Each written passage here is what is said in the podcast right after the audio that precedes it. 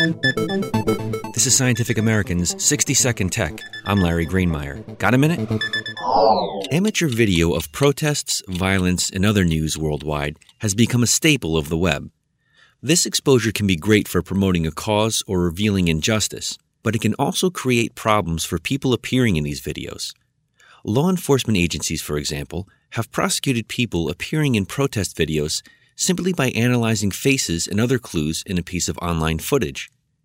YouTube, where most of these videos end up, isn't entirely comfortable with this loss of anonymity, especially when it's used to crack down on free speech. So the site recently introduced a tool that lets you automatically blur faces in footage you upload to the web.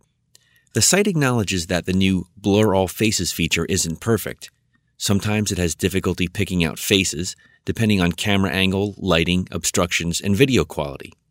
But preserving someone's anonymity online may help protect their privacy. That's a good thing, whether it's a video of a Wall Street protest or just footage of your kids playing in the backyard.